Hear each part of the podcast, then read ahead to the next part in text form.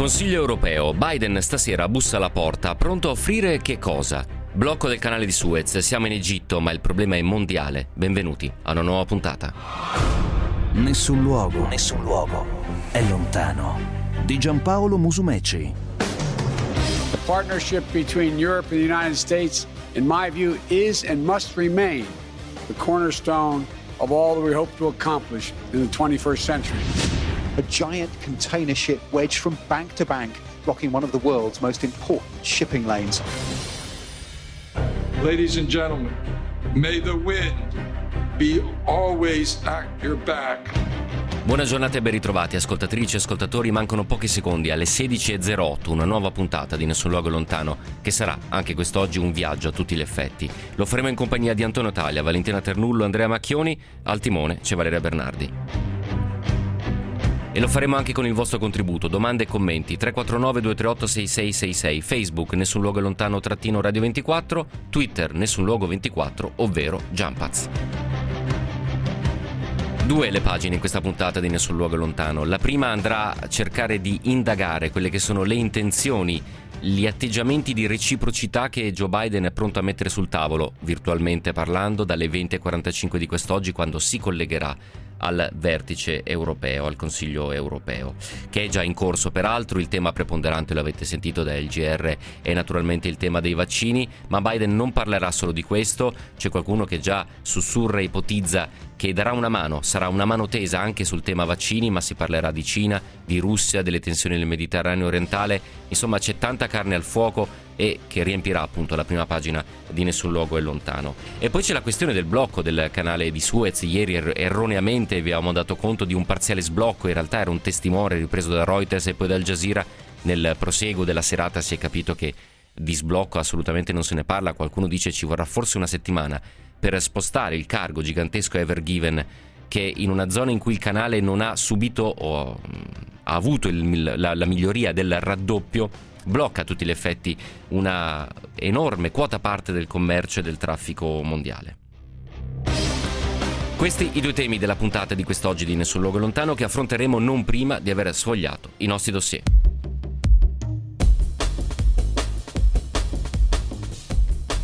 Il primo è quello libico, per darvi conto della settima, se non erro, visita di Luigi Di Maio in eh, Libia nel corso della sua carriera di ministro degli esteri. La nostra presenza a Tripoli testimonia l'unità di intenti dei paesi europei più impegnati per la stabilizzazione della Libia. Vogliamo oggi dire che l'Europa continuerà a rimanere a fianco del popolo libico e a sostenerlo nel suo cammino verso la pace. Frasi di prassi pronunciate però assieme ai colleghi tedeschi e ai comasse francesi Jean-Yves eh, Le Drian. Si continua a dare pieno appoggio al governo di transizione libica sul versante militare, per esempio. Ehm, si aggiunge però un piccolo tassello che forse non è tanto piccolo perché forse per la prima volta in maniera molto molto chiara eh, il ministro degli esteri Luigi Di Maio ha toccato il tema dei diritti umani. Ha detto testualmente apprezziamo l'impegno delle autorità libiche nella lotta ai trafficanti di esseri umani e nel presidio delle frontiere marittime. Allo stesso tempo ci attendiamo che venga compiuto il massimo sforzo per garantire il rispetto dei diritti umani fondamentali. Leggi, situazione dei detenuti, dei migranti e dei rifugiati nelle carceri libiche e alcuni comportamenti da parte della Guardia Costiera libica che sono stati oggetto di indagini quantomeno giornalistiche negli ultimi mesi, negli ultimi anni. Poi andiamo in Somalia perché a Mogadiscio almeno tre civili sono stati uccisi, cinque feriti dopo che una raffica di colpi di mortaio ha preso di mira il quartier generale delle Nazioni Unite e le forze di peacekeeping dell'Unione Africana. Quel complesso, quello che ospita appunto Nazioni Unite e anche i caschi verdi dell'Unione Africana, sorge sostanzialmente vicino all'aeroporto, viene chiamato Kampalane, ospita diverse missioni diplomatiche occidentali, anche quelle del Regno Unito e degli Stati Uniti. I leader somali si stanno attualmente incontrando proprio all'interno di quel complesso per porre fine a un, quello che è uno stallo politico a tutti gli effetti che sta durando da mesi. Eh, la zona dell'aeroporto e quel compound viene regolarmente preso di mira ragionevolmente dagli al-Shabaab e non c'è motivo di dubitare che anche questa volta verrà posta la firma degli estremisti somali a questo attacco. Però è la seconda volta che eh, la base delle Nazioni Unite viene presa di mira in meno di una settimana.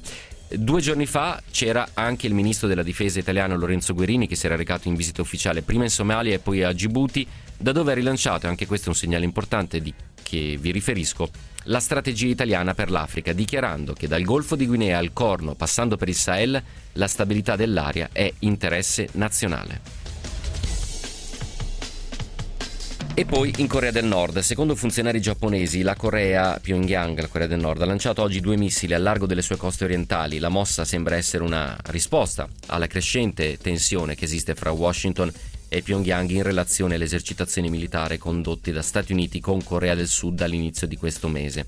Il lancio di oggi è il secondo test eh, di Pyongyang in una settimana. Secondo le fonti sudcoreane, si è trattato di missili a corto raggio che si sono alzati per 60 km prima di ricadere nel Mar del Giappone dopo aver volato per circa 450 km. Vi era già stato un lancio, questo è avvenuto eh, domenica, ma erano ehm, due ordini di crociera a cortissimo raggio. Questi invece violano le, le risoluzioni degli Stati Uniti. Secondo la maggior parte degli analisti si tratta di un tentativo di Kim Jong-un e del regime di andare a testare, a misurare la temperatura e le eventuali reazioni dell'amministrazione Biden, perché è la prima volta da quando si è insediato Biden che Pyongyang eh, riprende i test missilistici in questo modo e anche con questa postura così provocatoria. Naturalmente si aspetta anche la reazione di Joe Biden, vedremo se il Consiglio europeo di quest'oggi eh, dirà qualcosa su Corea del Nord o qualche dubbio francamente, però staremo a vedere qual è proprio l'atteggiamento eh, dell'amministrazione Biden rispetto alla Corea del Nord. E poi il caso Navalny. Dopo più di tre ore di attesa, Mikhailov e Kobsev, i legali di Alexei Navalny, dissidente russo che oramai è in carcere da parecchie settimane, sono entrate nel carcere dove è detenuto il loro assistito. Eh, però eh, non si è capito come mai, e a scriverlo è Leonid Volkov, il braccio destro di Navalny, gli avvocati abbiano aspettato moltissimo tempo per eh, non si sa fra l'altro se, ved- se, sono riusciti, perdonatemi, a vedere Alexei Navalny, però hanno aspettato tre ore prima di entrare nel carcere, non erano previste visite a Navalny di altre persone e normalmente sarebbe prassi che gli avvocati una volta ricevuto l'ok, il semaforo verde per entrare in carcere, possono vedere il loro eh, assistito. Volkov denuncia anche un forte deterioramento della salute del dissidente suggerendo che potrebbe trovarsi addirittura nell'ospedale della prigione in cui è rinchiuso. Nel frattempo la moglie, eh, Yulia Navalnaya, eh, ha lasciato nuovamente la Russia su un volo diretto in Germania ed è la seconda volta quest'anno che la moglie compie un viaggio simile. Arrivano i primi messaggi al 349 238 6666, tra pochissimo naturalmente ve ne darò conto, sono anche questi messaggi che alimentano il dibattito qui a Nessun Luogo Lontano. Prima però fatemi raccontare, ne parlavamo giusto ieri, di un ennesimo attacco in Niger. 11 persone uccise oggi nell'ovest del eh, paese, uomini armati in motocicletta hanno attaccato tre villaggi, siamo al confine col Mali, a riferirlo sono i funzionari locali. Gli aggressori sono arrivati su diverse motociclette alle 17 circa, siamo sostanzialmente poco prima che cali il sole, uccidendo tre persone in una località, un'altra in una seconda località, altre sette in un'altra località, Gadabo, con una persona ferita, lo riferisce Agence France Press da un funzionario che però ha chiesto eh, l'anonimato. Eh, una fonte vicina uno dei capi dei villaggi ha confermato il bilancio delle vittime risultante dal triplo attacco, l'ultima di una serie di raid che hanno provocato, pensate, oltre 300 morti dall'inizio dell'anno soltanto in quella zona. Questi erano i nostri dossier internazionali, sono fatti, spunti, magari piccole notizie che però meriteranno approfondimenti e magari diventeranno le prossime puntate di Nessun luogo è lontano. Adesso però andiamo virtualmente a Bruxelles. We will seek every opportunity Sfrutteremo ogni occasione per confrontarci e cooperare con i nostri partner e alleati e per assicurarci che queste relazioni siano in grado di far fronte alle minacce e ci aiutino a cogliere le opportunità del nostro tempo. So che questa è una visione condivisa anche dall'Unione Europea. Il tempo che abbiamo passato assieme qui a Bruxelles ha rinnovato e rinforzato i nostri rapporti.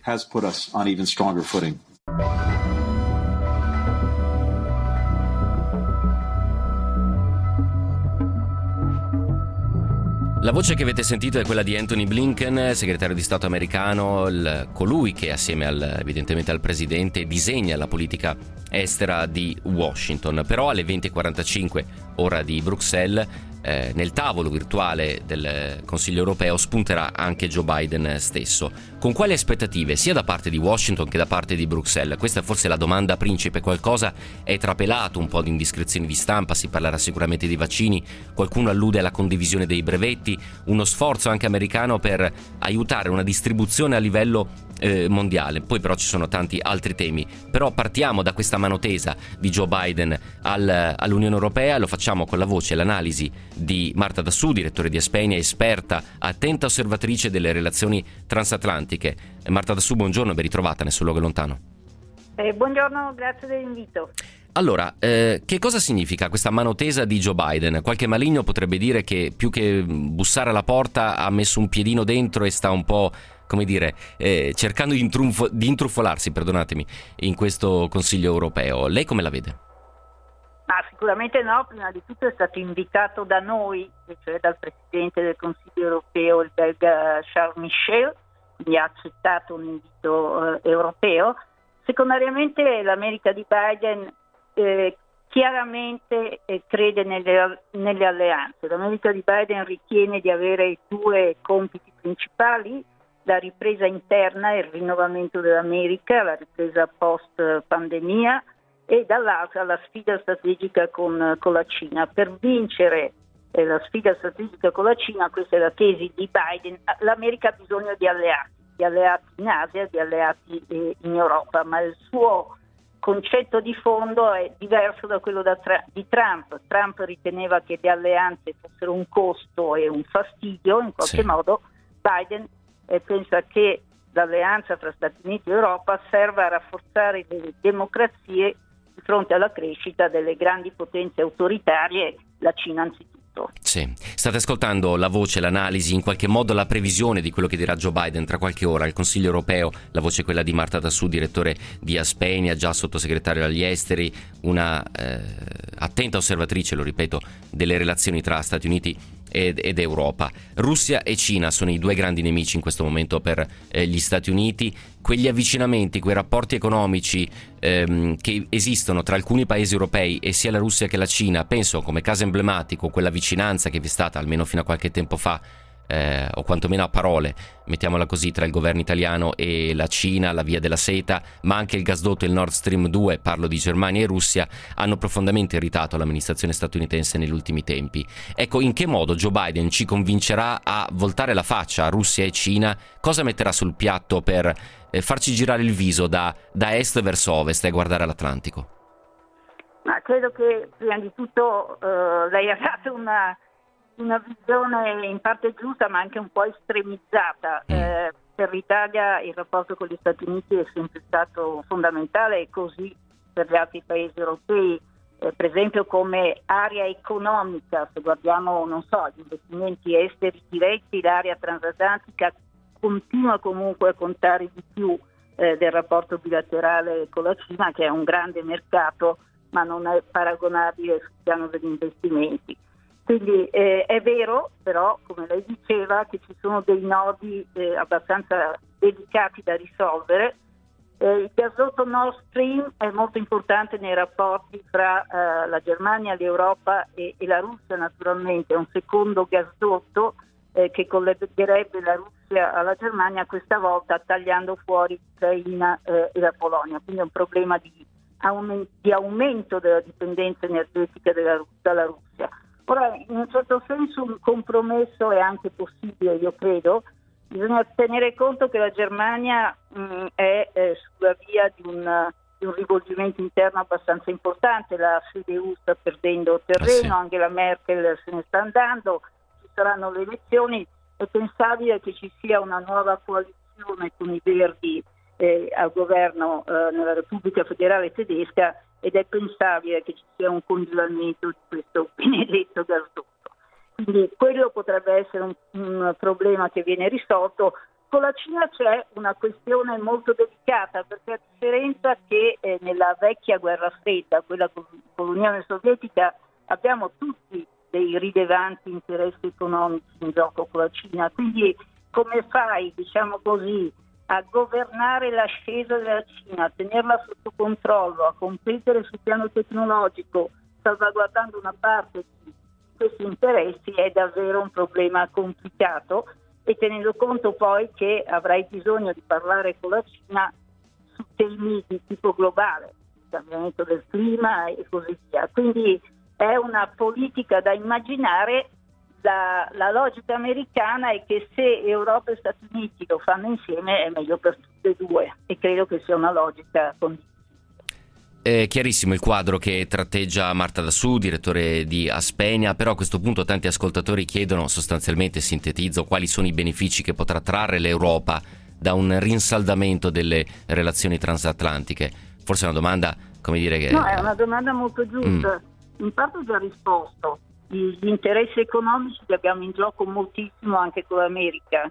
È, è, per esempio per l'America è un mercato fondamentale per la nostra per la nostra industria, per una parte della nostra industria tecnologicamente avanzata, penso alla farmaceutica sì. eh, intanto, ma anche a una parte dell'industria della sicurezza in generale e a una parte dell'industria meccanica. Quindi questo è un punto molto importante ed è importante che l'America torni in gioco su quei dossier che restano tutti ed è importante infine l'appoggio diplomatico americano in un'area per noi primaria come il Mediterraneo.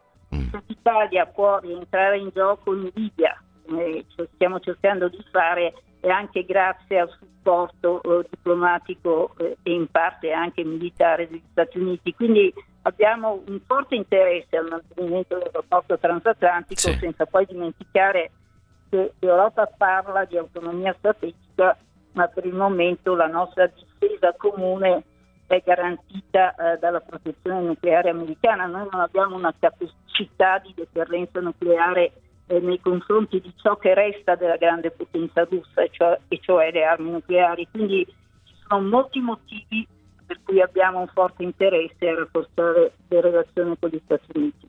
Poi eh, naturalmente sì. a noi piacerebbe che Biden venisse a Bruxelles e ci dicesse che ci aiuterà eh, sulla questione vaccini, lei citava prima, eh sì. e questa è una cosa di cui possiamo parlare, naturalmente è più complicata, ma ma se volete ne parliamo. Eh, assolutamente perché è un po' diciamo eh, il, il, cuore di quasi tutti i pezzi che vengono scritti, i collegamenti delle grandi tv internazionali, si parla di questo, è un momento estremamente importante, i paesi sono molto fragili, molto sensibili, se partirà eh, con rinnovata energia questa seconda fase delle delle vaccinazioni è ovvio che questo periodo ce lo lasceremo alle spalle e gli Stati Uniti hanno una capacità di fuoco da questo punto di vista eh, notevole. Lei si aspetta più un aiuto produttivo e magari distributivo o addirittura una, una spinta la, ad esempio per la condivisione dei brevetti? Marta Dassù. Ma eh, teniamo conto di questo, l'America ha investito moltissimi soldi nello sviluppo dei vaccini e nello sviluppo industriale dei vaccini.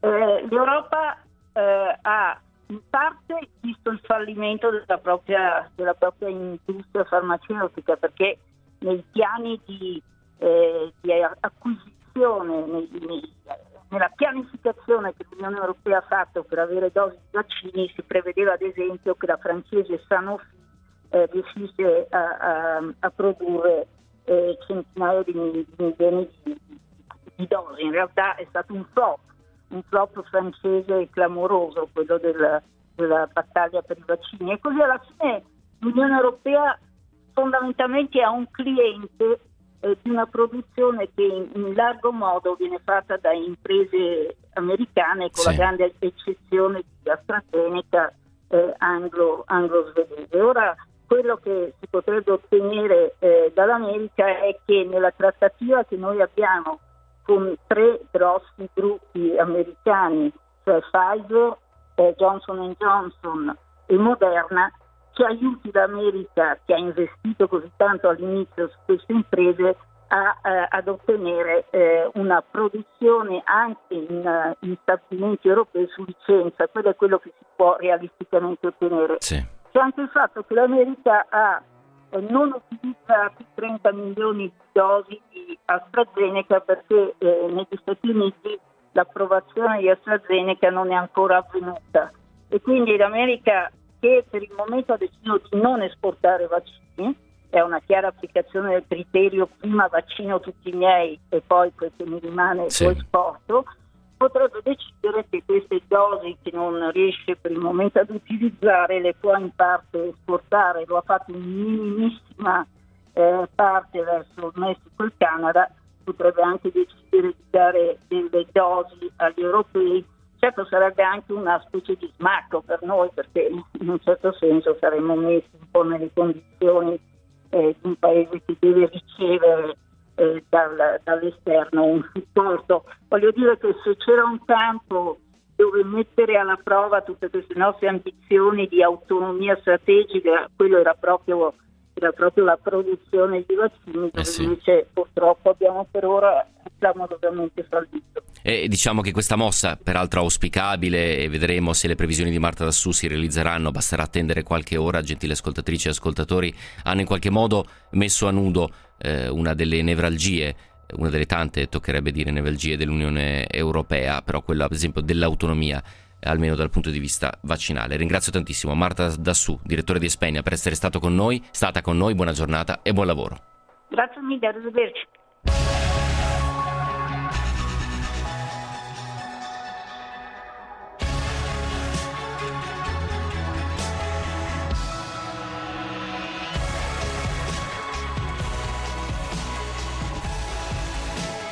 Tra pochissimo andiamo a sentire come stanno andando le borse 349 238 6666 tra i tanti messaggi. È vero che l'America è il primo mercato, ma il Buy American non è stato tolto dal piatto da Biden, anzi nel settore difesa prevedono altri giri eh, di vite, qualcuno se la prende con eh, il nostro ministro degli esteri e infine sempre meglio dagli Stati Uniti che dalla Russia e un ascoltatore si riferisce evidentemente alla dipendenza anche vaccinale. È uno dei temi, verrà sciolto evidentemente quando il volto, il viso di Joe Biden apparirà sui computer, sui portatili dei vari eh, capi di Stato e di governo eh, del, dell'Europa. Adesso, come promesso, la borsa e poi rimanete lì perché vi porto a Suez. Vi porto, ci proviamo perché il canale è bloccato. Nessun luogo, nessun luogo è lontano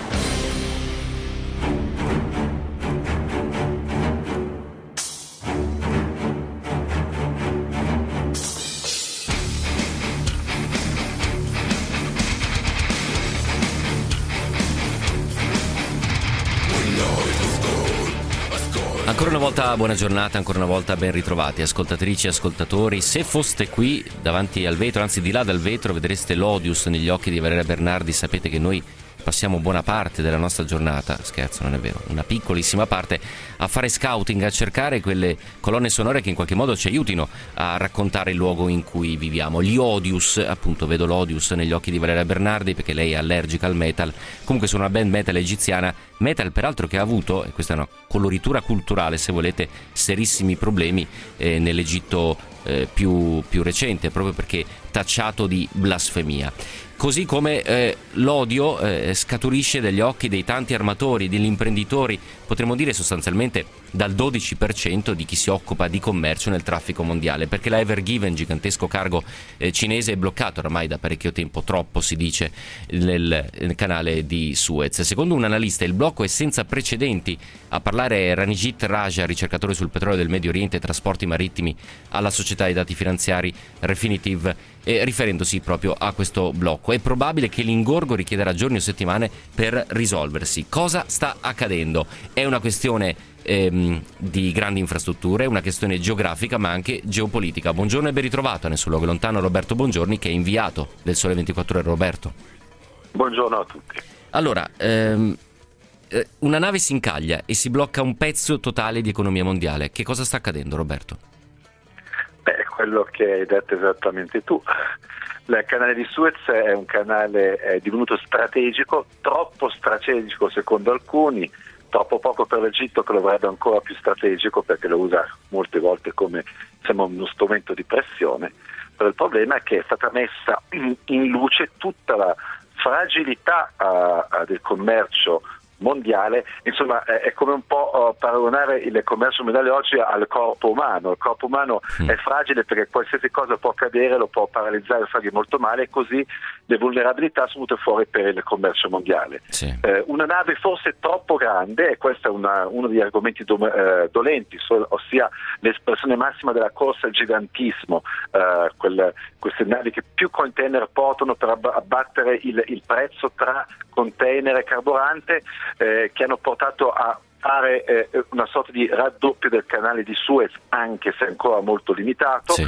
E dall'altra parte comunque anche un traffico che aumenta e ci si domanda se poi eh, è gestito così eh, bene eh, il canale e l'amministrazione eh, da parte di tutti. Certo è che questo incidente ha messo a nudo tutte queste vulnerabilità e soprattutto sta provocando dei danni economici Mm. che sono anche difficili da quantificare. Qualcuno parla addirittura di eh, fer- merci ferme per 4 miliardi di dollari al giorno. Non vuol dire danni per 4 miliardi, però merci ferme per 4 miliardi di dollari al giorno sono un'enormità di denaro. Certo, questo mette di fronte agli occhi di tutti anche in qualche modo i paradossi della, di, di, questa era moderna, che, contemporanea che stiamo eh, vivendo. Il commercio mondiale, il 12% del commercio mondiale è costretto a passare per questo canale che Al-Sisi in pompa magna nel 2012 ha in parte eh, raddoppiato, ma ci si domanda come sia possibile ancora essere incredibilmente ancorati alla fisicità, a questi metri, a queste tonnellate. Le immagini che arrivano da Suez sono incredibili proprio da questo punto eh, di vista. Un'ultima domanda per Roberto Mongioni, prima di ringraziarlo e lasciarlo al suo lavoro, riguarda se vedi possibili strumentalizzazioni politiche da questo punto di vista, perché Al-Sisi in questo modo potrebbe trovarsi in, in, in leggero imbarazzo, ecco per così dire. Ma um, Assisi nel 2015 aveva inaugurato quella parte di canale che era costata 8,5 Sì. miliardi di dollari ed era uh, stato criticato perché il traffico mondiale non cresceva con le stime del raddoppio del canale o sicuramente non cresceva al passo Mm. dell'ambizione di Al-Sisi, questo è poco ma sicuro. Uh, il, il problema però uh, principale è che o si passa da Suez o se si doppia il capo di Buona Speranza ci vogliono 15 giorni più per arrivare in Europa, Certo. quindi è un traffico un po' obbligato. Eh, però vi sono una serie di problemi che, eh, a, a prescindere dai danni economici sulle bocce, sul greggio, perché passa anche il 10% del petrolio, dell'LNG, e anche una, una- una- io sollevo anche un aspetto che è stato poco toccato, è quello della sicurezza. Ci sono 150 navi adesso bloccate, tra cui eh, parecchie petroliere e almeno 6 le, le navi di gas liquefatto naturale, che sono un po' delle bombe sul mare. E sono, molto, sono come un richiamo irresistibile per potenziali attentati terroristici. Attenzione, perché sono navi Certo. ancorate, non Certo. preparate e sono un po' come il miele per le mosche, per, per- per potenziali attentati. Quindi c'è tutta una serie di implicazioni che va dalla sicurezza al, al commercio, all'economia insomma eh, il danno è molto grande e un ultimo, aggiungo un'ultima Sì. cosa che eh, si sta profilando forse il peggiore scenario che non riescono a disincastrare la nave né con le ruspe a rimuovere eh, parte della sabbia per cercare di, di muoverla, togliere l'acqua all'interno dello scafo che doveva esserci per tenerla su, quindi se dovessero togliere con gli elicotteri a uno a uno i container, qui non si parla più di giorni, forse anche più di settimane. E questo è lo scenario quello più oscuro, oscuro tanto quanto è stata almeno la visibilità secondo le ricostruzioni pare forse un errore umano sommato alla tempesta di sabbia avrebbe causato l'incidente della nave che Antonio Taglia a distanza mi fa notare ho detto cinese no taiwanese ma intanto grazie mille Roberto Buongiorni inviato del Sole 24 Ore buona giornata e buon lavoro Grazie a voi.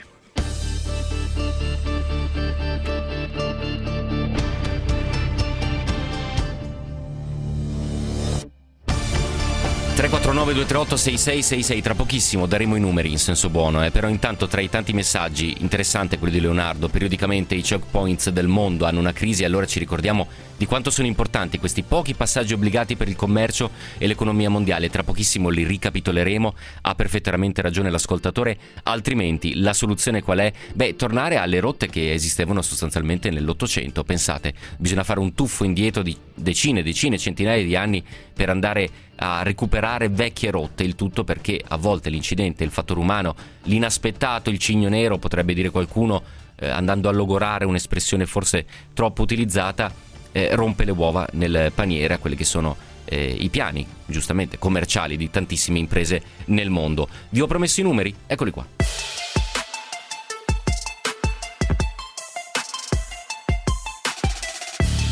Sono quattro i choke points, o canali artificiali di importanza globale per il trasporto di merci e risorse energetiche. Il canale di Suez in Egitto è uno di questi. insieme al canale di Panama, allo stretto di Malacca e allo stretto di Hormuz. 1869 è l'anno in cui, il 17 novembre, viene inaugurato il canale di Suez, con il proposito di rendere possibile la navigazione diretta dal Mediterraneo all'Oceano Indiano. 2015 è l'anno che vede realizzarsi un'importante opera di allargamento dell'alveo artificiale fortemente voluta da Pechino, che tra il 2014 e il 2019, in vista della realizzazione della Via della Seta, ha investito in Egitto 16,36 miliardi di dollari. 193 in chilometri è la lunghezza del canale 24 è la sua profondità in metri, mentre la sua larghezza massima è di 225 metri. 90 è il numero delle imbarcazioni che mediamente navigano nel canale ogni giorno. Il transito dura in media 15 ore. 12 in punti percentuali rappresenta la fetta del traffico commerciale mondiale che interessa il canale di Suez. 30,6 sono i milioni di tonnellate di merci che da e per l'Italia transitano lungo questo corridoio marittimo. Questi un po' di numeri per dare un perimetro, dare una plasticità al tema di quest'oggi. Si blocca il canale di Suez, ecco qua che i numeri che tiriamo in ballo, fra l'altro con un riverbero molto importante anche sull'Italia, ci danno la dimensione dell'importanza di questo evento che proviamo a approfondire. Lo facciamo col professor Paolo Sellari, che è professore all'Università La Sapienza, ma dirige il Master in Geopolitica e Sicurezza Globale. Oltre a questo si è occupato proprio di grandi infrastrutture. Professor Sellari, buongiorno, benvenuto a Nessun Luogo Lontano. Salve a lei e a tutti i radioascoltatori. Allora, il caso della Evergiven ci sta sostanzialmente mettendo sotto gli occhi qualcosa, che forse esiste una fragilità data l'esiguità di questi punti nodali fondamentali nel grande commercio mondiale. È davvero così? Assolutamente sì, eh, io aggiungerei ai quattro choke points di cui ho sentito parlare nella scheda di presentazione anche un quinto che è l'ingresso meridionale del Mar Rosso e quindi mm. del... Nessun luogo, nessun luogo è lontano.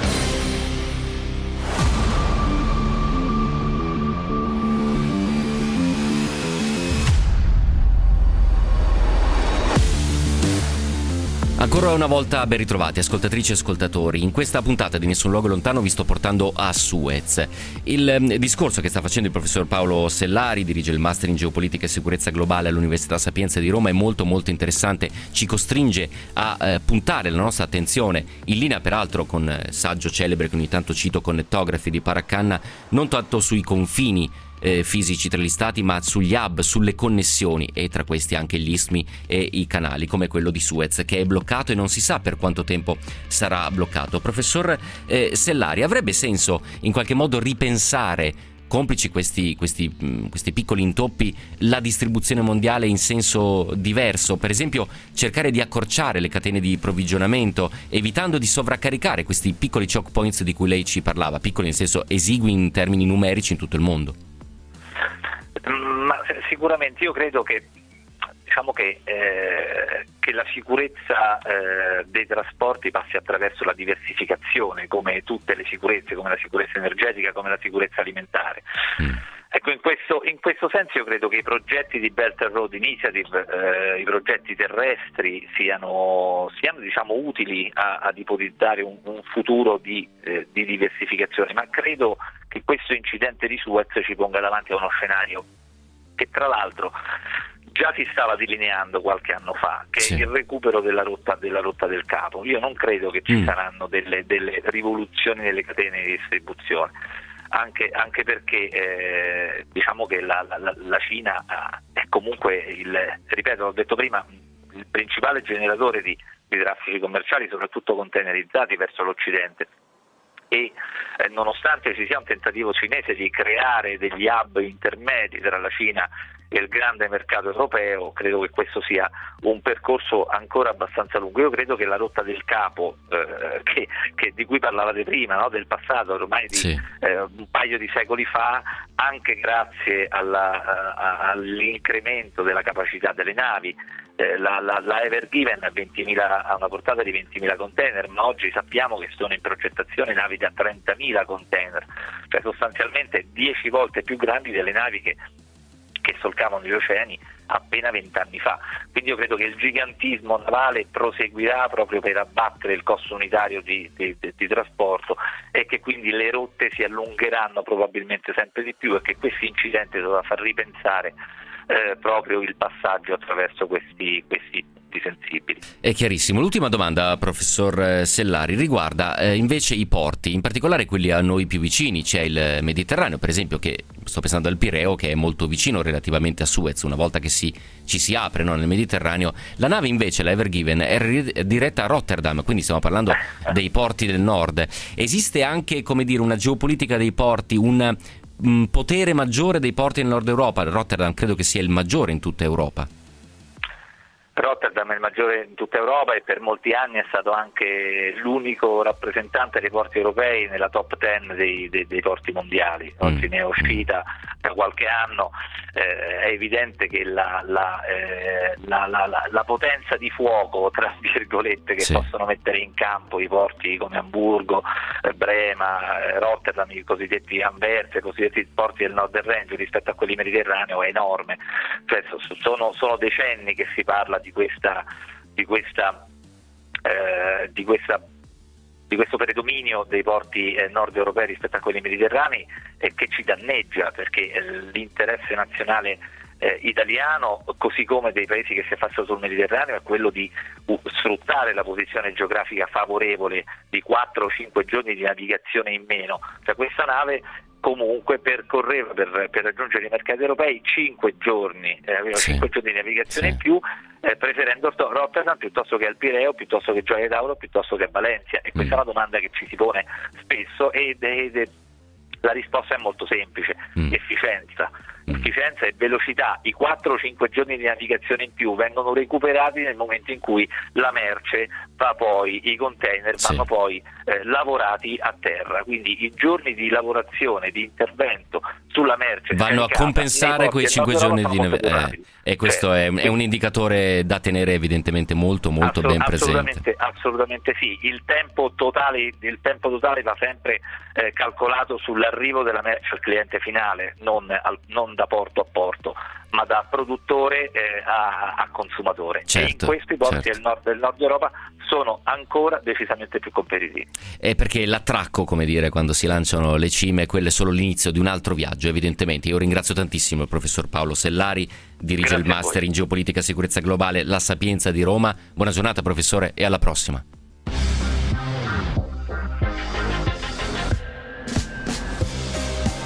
349 238 6666 risponde un ascoltatore che ci, sol- ci, stava solleticando nel dire ma è, è, una creatura italiana il canale di Suez, ha perfettamente ragione, aperto nel 1869, realizzato dalla francese Ferdinando delle Sepp, il progetto però era dell'italiano Luigi Negrelli. Stiamo parlando della più grande rotta, una delle più grandi rotte commerciali al mondo, per il momento è bloccata. Allora, visto che qualcuno fa richiami storici, anche giustamente, abbiamo provato a sintetizzare, come al solito a modo nostro, in soli 90 secondi quelli che sono invece decenni e decenni di ideazioni, di schizzi su carta e poi di elaborazione di questa gigantesca arteria. Sentite.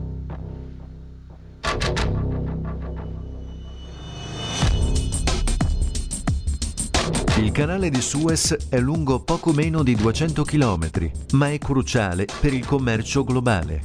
Incuneato tra l'Asia e l'Africa, tra il Mar Rosso e il Mediterraneo, il canale permette a navi, viaggiatori e merci di evitare la circumnavigazione dell'Africa, collegando così molto più facilmente l'Oceano Indiano alle tratte mediterranee e atlantiche.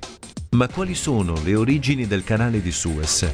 Anno 1854 l'ex diplomatico francese Ferdinand de Lesseps ottiene una concessione sui terreni da Said Pasha, il leader che pur governando su Egitto e Sudan per conto dell'impero ottomano, gode in realtà di autonomia completa. nasce la Compagnia del Canale di Suez, che conclude i lavori nel 1869. Le azioni della società sono per la maggior parte sotto il controllo di Francia ed Egitto, ma sul canale vige il regime di libertà. Tutte le navi del mondo lo possono percorrere, sia in tempo di pace sia in tempo di guerra. Nel 1875 l'Egitto, sull'orlo della bancarotta, è costretto a vendere le sue azioni. A fianco della Francia subentra la Gran Bretagna, che in precedenza si opponeva al canale per non perdere la sua supremazia marittima. Il canale diventa una delle dinamo dello sviluppo senza precedenti degli inizi del XX secolo e resiste ai tentativi di occupazione sferrati sia durante la prima che nella seconda guerra mondiale. Attenzione però, la concessione sullo sfruttamento scade a 100 anni dalla sigla e nel 1956 il presidente egiziano Nasser decide di nazionalizzare il canale. Temendo un enorme danno ai loro interessi e una vicinanza tra Nasser e l'Unione Sovietica, Londra e Parigi bombardano l'Egitto per costringerlo alla riapertura del canale, mentre Israele, oggetto di attacchi dal Cairo, invade il Sinai. La crisi del canale di Suez dura poco. Su pressione internazionale, Francia e Gran Bretagna sono costrette al cessate il fuoco, una sconfitta che porta alla decolonizzazione. Nel 2015 il dittatore egiziano al-Sisi procede al raddoppio del canale di Suez. Anche nel XXI secolo il canale è ancora al centro degli scambi mondiali.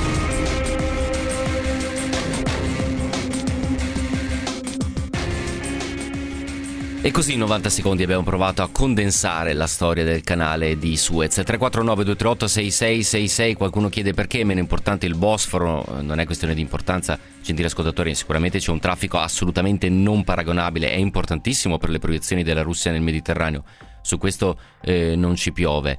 E qualcun altro invece fa una notazione che se volete come dire, anche una coloritura verde, meglio per il Mediterraneo che deve rimanere inviolato dai mostri portacontainer, il sud Europa dedicato al turismo, il nord al megacommercio, poi da bravi europei dividere i profitti in percentuale da stabilire ha perfettamente ragione, solo che eh, il canale di Suez porta nel Mediterraneo, quindi la Ever Given quando sarà sbloccata, benché diretta a Rotterdam, passerà comunque dal Mediterraneo. Siamo quasi in chiusura, abbiamo provato anche quest'oggi a aggiungere un tassello di conoscenza perché tutti hanno diritto ad avere un'opinione, ma noi tutti abbiamo il dovere di averla informata, così come Valeria Bernardi con l'Odius negli occhi ha il dovere di lanciare la sigla. E io ho il dovere di ringraziare voi tutti per essere stati all'ascolto e aver contribuito alla riuscita di questo programma. Tutta la squadra di Nessun Luogo Lontano, l'appuntamento è domani per le 16. Un saluto da Giampaolo Musumeci.